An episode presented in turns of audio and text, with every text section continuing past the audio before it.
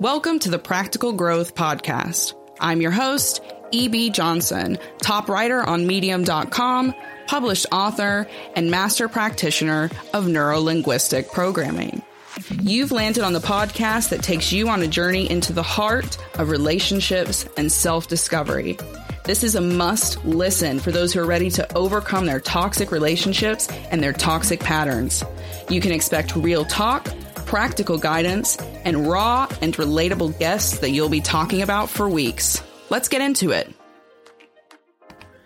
Hello, hello, hello again, my lovelies. It is me, EB, your favorite podcast host, your favorite medium.com writer, and your favorite TikTok coach and educator. And I'm back, back, back.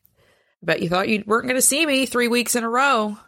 Um, but I am here. I am here and we are on a roll and we are going to be diving into a really great topic today. And I'll tell you what, um, it is one that has lit up my TikTok, um, and it's been pretty popular on Medium as well.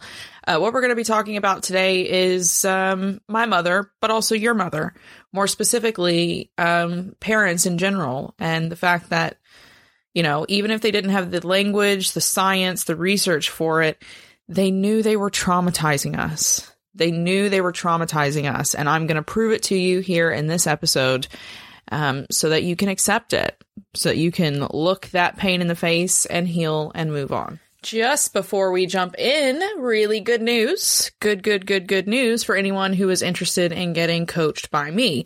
Applications are officially open for March and April. That is right. So if you want to get coached by me, if you want to work with me one on one and learn how to regulate your nervous system, rewire and reprogram your brain, um, and to regulate your emotions on your own terms, then this is the program for you. Uh, you will work with me an hour each week over Zoom. You also get access to group coaching and a lot of other really great things. So if you're interested in working one on one with me, if you're actually serious about improving your life, improving your mental health and learning how to take personal accountability and transform that into self fulfillment and self actualization, then you need to apply now. You need to apply now. I already have a few spots gone. So there's only a few spots left. So you need to head over to therealebjohnson.com and click on working with me. You'll find a little application there. Fill it out, send it through. And if you are lucky, then you will start getting coached by me in March of this year. Uh, for everyone else, group coaching is also open. So head over to therealebjohnson.com and click on working with me for one-on-one private coaching. All right, let's get into it. Probably one of the most controversial episodes I'm going to post this year. Certainly one of the most controversial videos I've made on TikTok in the past year. Uh, and something that, you know, has stirred a little fuss on Medium. Uh, accountability, awareness, consciousness. Where did our parents sit on that scale? You know, we have a tendency as a society to really give a free pass to parents. We, you know, too easily say, oh, they did their best. They tried their hardest. They didn't know what they were doing. There's a lot of excuses that just get handed to parents, even when there is no excuse to be had. And, you know, we as the children of those parents, we just have to kind of choke it down, right? But, you know, sometimes there's just no acceptable reason that parents do what they do. Worse, more often than not, they are aware of the negative effect that they are having on their children. Okay. It's only on the rarest of occasions that a parent is actually physically, mentally, and emotionally unable to see harm that they're inflicting in the majority of cases, like our parents knew. They knew what they were doing was wrong. They felt it. They they felt that it was wrong. They saw the negative reactions. They saw the bad behaviors, mental and emotional hangups that were created from the way they treated you. And they did it anyway. And then they refused to take accountability for it. So it doesn't matter if they had the terminology. It doesn't matter that they, you know, weren't a parent here in 2023 with all these studies and all this research. Bad was still bad you still saw when a child was crying or becoming sick or uh, developing really bad behaviors. And for a long time, we've known that, you know, bad behaviors in a child is linked to behaviors at home. I always use my mother as the as like the the the example, right? That's why this episode is titled for her is, you know, my mother knew she was traumatizing me. That is something that I had to accept to really actually truly open the door and walk through to healing. Everything I did before, like accepting the fact that she knew what she was doing, she knew she did wrong and she did it anyway. All the healing I did before that was so superficial and I kept hitting blocks and I kept hitting blocks because I kept making excuses. I kept making excuses for what happened and that kept drawing me back going, "Oh, well they, you know, they couldn't help it. They didn't know what was going on." And I would let myself fall back into patterns with those same people or people just like them, and I couldn't get better. I couldn't get better because I hadn't accepted the reality. And because I hadn't accepted the reality, I didn't really know where I was. And because I didn't know where I was, I couldn't pick the right path forward. That's how this all works. That's how healing and self recovery from a childhood that's totally traumatic and dysfunctional works. You have to stand in radical acceptance of what actually happened and where it's actually put you before you can draw out a map for where you want to be. Now, we're going to look at six specific examples um, that can confirm whether or not your parent knew what they were doing. But before we get into those six examples, I just want to give you a memory that came back to me a long time ago when I was dealing with this subject the first time, for the first time. Um, I was really struggling with my mom's death and how I felt about it. Like I was really devastated initially, but as the days and weeks passed, I started to get really angry and also kind of like sick and confused. And I didn't understand that, right? Like grief, I understood, but I didn't understand why I was so angry at her. And so I had to start going back and like looking at my childhood. And I, I was first trying to look for good memories, like looking for positive things, smiles, laugh, laughs, trips, um, really powerful, connective moments with her to try to help kind of stem the tide of my grief. But um, when I was looking for that, all I could find were negative memories. All I could find were negative memories. And as I was seeing this negative pattern, I was instantly fighting myself. I was almost, I was basically becoming my mother's voice with, Oh, but your mother, she had it so hard. She just had so much trauma. She was such a victim. You can't blame her. She just couldn't help it. That's how she was raised and she just couldn't help it because that's what I'd always been told anytime I had raised any kind of questions, comments, or concerns in childhood, right? That was that voice that had been programmed into me. Then I really started thinking about it. And there's this one specific memory. For those of you who follow me on Medium, you may have you may have read about this memory. Um, if not, I do have it linked in the description for this episode, so go and check that out. Um, but there's this one specific memory that triggered the realization that my mother knew what she was doing and it happened it happened like this. Um, around 16 or so i think i was 16 maybe 17 my mother and i got into a huge fight. We got into a huge huge huge huge fight. I don't remember what it was about but i know that it was petty. And i know that like after picking picking picking nagging nagging nagging i basically snapped at her and, and become a snarky little teenager right? Just like teen girls do with their mom. So my mom decided to get really creative. And I still remember her standing there. And I remember the look on her face was so weird. It was such a weird look. It was weirder than any look I had seen from her before. And she looked at me and she said, Give me your makeup and you give me your hair supplies. And then she took some clothes as well. And I was like, What? What are you talking about? It was the most creative punishment she had ever come up with. Uh, one month no makeup and I wasn't able to do anything with my hair. I was given a hairbrush and that's it. So no curling iron, no straightener, no, you know, like barrettes or anything like that. it's the early 2000s, no hairspray, no gel. And I wasn't going to be allowed to wear any makeup either. And then she took like the nice clothes that I kind of like had set to the side and in a bag so that they didn't smell to, to wear to school. I remember thinking as that kid, that I wish she had hit me with a belt. I wish that she had hit me with a belt again until I'd vomited on myself because I spun into an absolute panic. Now, that may not seem to make sense to you guys like no hair and no makeup for a month. What's the big deal about that? Uh, my life at school was hell. And I definitely gave hell to a lot of people too, right? Because I was being bullied at home. So I would go to school and bully people, but I was also getting bullied all the time. Got made fun of for my looks. Got called like racist stuff all the time, even though I was white, being raised in a white family. Um, I got called fat all the time. I got made fun of for being poor. I got fun of for my clothes. Even my brother would like make fun of my shoes and things and call them bobos. It was really, really rough. And then I was also considered weird. Like everyone called me weird. I was a smart girl. I was a teacher's pet. I was nerdy. I was really into academics. I was like genuinely into academics. I was interested in everything, very curious, loved to learn, really well spoken, did debate, all of these things on top of being a jock, but I was still a nerd. And the only way I had been able to kind of edge out some of that bullying, make some of it stop, was by masking myself, was making myself look like the other kids around me. So I had started dressing like them. I started doing my hair like them. I started wearing makeup like the girls around me and had minimized a lot of that bullying. Now, I had not told my mother about any of this bullying. All she saw was this person who was like fanatical about making sure hair and makeup and clothing was just right before she went out the door. So my mother, and you know, obviously I, I didn't tell her because she wasn't safe.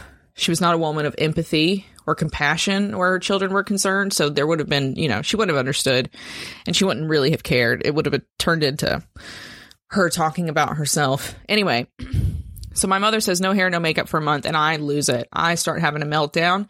And still to this day, I can remember how gleeful her face looked when I started panicking. I mean, I had a panic attack, which is not something a, a, healthy child in a normal environment would have done, right? That would it's a, it's not a normal reaction to just being told like you can't wear makeup.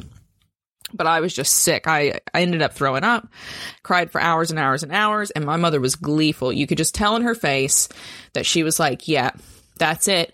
Got her, you little, you know, witch. I got you. That's it." So she ended up once she got sick of me not being able to calm down, she told me to just go to my room. And I stayed there for the rest of the night. In the morning, I didn't get up like usual to get ready for school because I had what was I going to do? I, I didn't want to go and get showered in the swamp bathroom. So um, I just didn't get out of bed. I hadn't slept all night. I was sick. Like it was awful. Um, she came in and I must have looked like a Victorian ghost child or something because she came in and she was very smug at first. And then she saw me in the bed. Like she kind of creeped closer to the edge of the bed and she saw me in the bed and she blanched.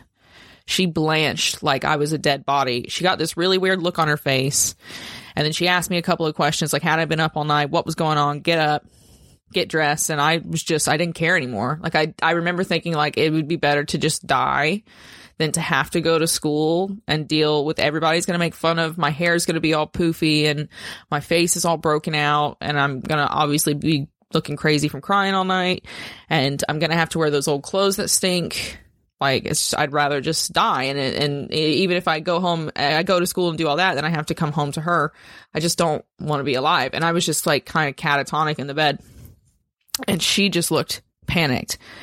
She looked like, oh my God, I fucked up. That's what she sounded like. That's what she looked like. Um, and she kind of backed out of the room. She went and got my makeup, my hair stuff, my clothes, handed them to me, left the room, and never spoke about it again. Never spoke about it again. Now, of course, things escalated and we had gotten to worse fights. I ended up like not living with her at some point my senior year, which I really struggle to remember. but basically, all of that memory was to, you know, help you understand my moment of realization. Because sitting, going through that memory, remembering her face, the gleeful look on her face when she was doing it, and then the panicked look on her face when she realized that I, you know, had been pushed past some kind of invisible point, my mother knew what she was doing. She knew what she was doing. And from that moment on, I would watch her. I would watch her and notice how much pleasure she would get from things like getting other people in trouble, complaining about a waitress to a manager, um, complaining about people at work, looking down on their bodies or their sex lives. Um, getting, she would smile. She would get these little smirks when she was punishing you. You tell she enjoyed it, right? There was parts of her that really enjoyed the power of punishing someone, even if it was a child. And so I had to accept that. And in that space, I had to accept that my mother knew what she was doing. She knew what she was doing and she chose to do it anyway. A lot of you might see your parents somewhere in that story. You might resonate with that. You might be like, yeah, know exactly what that was like. That was exactly how my mom was. That's exactly how my dad was. But there are, are some more specific examples that you can look out for if you really are ready to rip off that band aid and understand like, did they know they were traumatizing me? Were they aware? In most cases, the answer is yes, but here are six specific examples that you can use to kind of confirm it to yourself. Number one, uh, they saw the negative reactions. Your your parents saw the negative reactions, the extreme reactions that you had to the trauma, to those moments, which ended up inflicting brain damage on you. Okay. Unless your parents had substantial, and I mean substantial, physical and or mental disabilities, they could see engage your emotional states. They go to they would go to work and do it every day, didn't they? They did it with their bosses, they did it with their coworkers, they did it with the lady at church, with the next door neighbor. They could gauge emotional reactions and emotional states all the time. They could tell you were in pain. They knew when you were scared. They knew that you had questions, that you were confused. They knew your feelings were hurt and they knew when something wasn't right. It doesn't matter if they had a precise language for that. Okay. That's just on a human level. You can pick that up. Like my mother, your parents saw your negative reactions. They saw more than you did because they were adults with a wider expanse of experience and knowledge. We'll be right back after this quick break. Hey, friends. Welcome to Tea with TJ, where every sip brings you closer to insightful conversations and delightful discoveries. Join me every Wednesday as I navigate through topics ranging from culture, creativity, personal growth, all over a soothing cup of tea. Relax, unwind, and expand your mind with Tea with TJ. Subscribe now on all your favorite podcast platforms and brew up some wisdom with me. And remember, be kind, keep sipping, and I'll see you next week.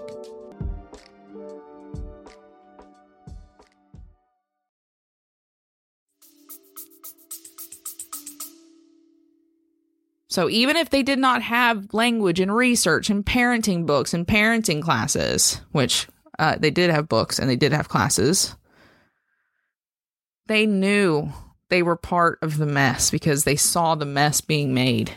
Uh, number two, your parents saw the hangups that their behaviors created in you.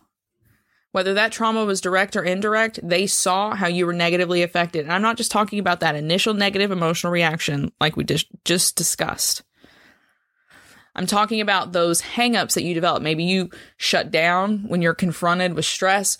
Maybe you're becoming a people pleaser. You had a panic disorder or an anxiety that developed somewhere along the lines because of the behaviors. They saw that. They saw that. And here's the proof, right? Here's the proof about that one. Most of you who are listening to this had parents who called you out for those negative behaviors or traits, and they probably punished you for them. Like my mom started noticing that I had like really anxious, neurotic responses when I was in these emotionally stressed environments. Like, for instance, I would start picking at my head, picking at my hair, and things like that. And she would scream at me. She would scream at me for it. Stop it right now. But she also knew and commented on the fact that it increased when she was creating stress or when she was nagging or she was bullying or cornering me. So they see those negative patterns that are already developing in you as a kid. They see them. They see them and they know that they're a part of it. Number three, your parents remember their childhoods. Okay. Your parents remember in some element what it was like to be a kid. Period. That's just period. Again, unless your parent had some significant, significant head trauma they remember elements of their childhood. They may not remember every element of trauma that happened to them, but they remember feeling powerless. They remember what it was like to be screamed at, to feel scared, to feel alone. They remember those feelings and they remember things like being a kid and thinking, I wish someone would help me, or I don't want to do this, or I wish I wasn't here. I wish I was safe. Why is this happening to me? They remember things like that. So if they can remember the pain in their childhood, then they can certainly see those same reactions in you. Number 4, and this is really this is um I stress this on TikTok. This is one of the biggest things that you need to look out for if you want to know whether or not your parents knew what they were doing. Uh, number 4, they hid their behaviors. They hid their behaviors. Your parents went out into the world and they smiled and they told everyone how good you were and how proud they were of you and they bragged about how close you were and how great the family was. And then when they got you home, they acted like a different person. They screamed, they yelled, they were emotionally distant, they were emotionally unsafe, they terrorized you, they made you feel small, they made you feel like you could not come to them, that you couldn't share with them, that they weren't proud of you, that they didn't love you, that they didn't have space or time for you. Okay? But when that front door opened and they were back outside, they were back on a stage. That sharp change in behavior, that modification in behavior, it proves that they knew what they were doing. The fact that they didn't want to treat you in public the way they were treating you at home proves that they knew the way they were treating you at home was not right. It was not right. As a parent, if you're going to do something to your child that you're not willing to do in a room full of strangers, probably shouldn't do it. Probably shouldn't do it. Number five, they shamed you into silence. They shamed you into silence. What happens or happened when you try to confront your parents about the way you felt? Were they did they listen? Did they hold space for you? Did they ever say like I'm sorry or I'm going to work on that or maybe you're right? Or did they gaslight you? Did they turn everything around? Did they make you accountable? Did they shame you for speaking up, for holding the line of your truth, and for trying to hold them accountable for what they got wrong? That's a tactic used by toxic parents to avoid accountability. And you only have to avoid accountability if you know you've done something wrong and you're unwilling to take it on, to be responsible, to step up, to change it. So the only people who can't be accountable is people that know they're fully in the wrong. Last but not least, they kept you out of the way. They kept you out of the way. This is for the absentee, the aloof parent, the the parent who always wants an excuse to send you to your room and to keep you there out of sight, out of mind. Um, that kind of parenting often can indicate a certain amount of guilt, a certain amount of guilt or insecurity. They don't want to look you in the eye and face what they've done. They don't care if they're close to you because they don't really care about you, about your life, about how they've raised you. They want you to look good for them, but they don't really care. Again, if a parent has to keep you at arm's length and they work really hard to do that, there's a pretty good chance, pretty good chance that they're doing that for a reason. Again, to avoid accountability. Why? Because they know they got it wrong. So, in the importance of being earnest, there's this quote. It's one of my favorite, you know, plays and little kind of, I guess this isn't a novella, novella play. Anyway, in the importance of being earnest, Oscar Wilde says, the truth is rarely pure and never simple. It's rarely pure and it's never simple. And that is certainly the case here. Okay. Accepting that your parents knew what happened to you, that's just one truth. That's just one truth. Is it pure truth? Yeah. In a way, and then in another way, no. is it simple? Absolutely not. It is a starting point. It's where the greatest portion of your healing begins. Okay? With truth. With accepting that, yes, this is a thing that happened. It did not happen well. It did not happen for the right reasons. It should not have happened someone is responsible for it happening. All of those things are complex, they are multi layered, and they are painful to accept. But accepting that reality of your childhood, what it has cost you, who was a part of it, it's all integral to you finding your peace. You're not condemning your parents, okay? This is not this is not punishment, this is not judgment. It just is is. It just is. You're just accepting fact. The truth is the truth, and once you embrace it, then you can decide what is appropriate to do. Maybe you are going to cut ties with them. That's different. It's in a different compartment. Okay? But you have to start with that first step, that first truth that it happened. This is what happened. This is who was a part of it. They knew they were a part of it. There was a conscious choice in the behavior, in the action, in the reality. At that point, you can you can let go. You give yourself permission to heal. So start that now. You know, accept yourself, accept all of it radically, wholly. Look at every role in the process and look at every part that everyone played and accept it. Then figure out who you want to be and how you want to move forward from there. Thank you so, so much for listening. I hope that you got something really great out of this episode. I hope it illuminated you a little bit, um, opened up your eyes, gave you permission to do something better for yourself. If you did love the episode, then you should consider leaving me a quick little five star review over on Apple Podcasts. It really helps me so, so much, and it helps other people find these stories. Um, you know, these little factoids and juicy goodies for themselves. So, if you liked the episode, head over to Apple Podcasts and leave a five star review. Let them know what you liked and, and how you found it helpful. Um, if you take a screenshot of that and email it to me, admin at therealebjohnson.com, I'll send you a free ebook. Dead simple. Dead, dead simple. So, um, head over to Apple Podcasts. And for everyone else, um, head over to Medium, or you can find me on TikTok at the real EB Johnson and get your healing on, you know? Focus in, build yourself up, start piecing together a better life.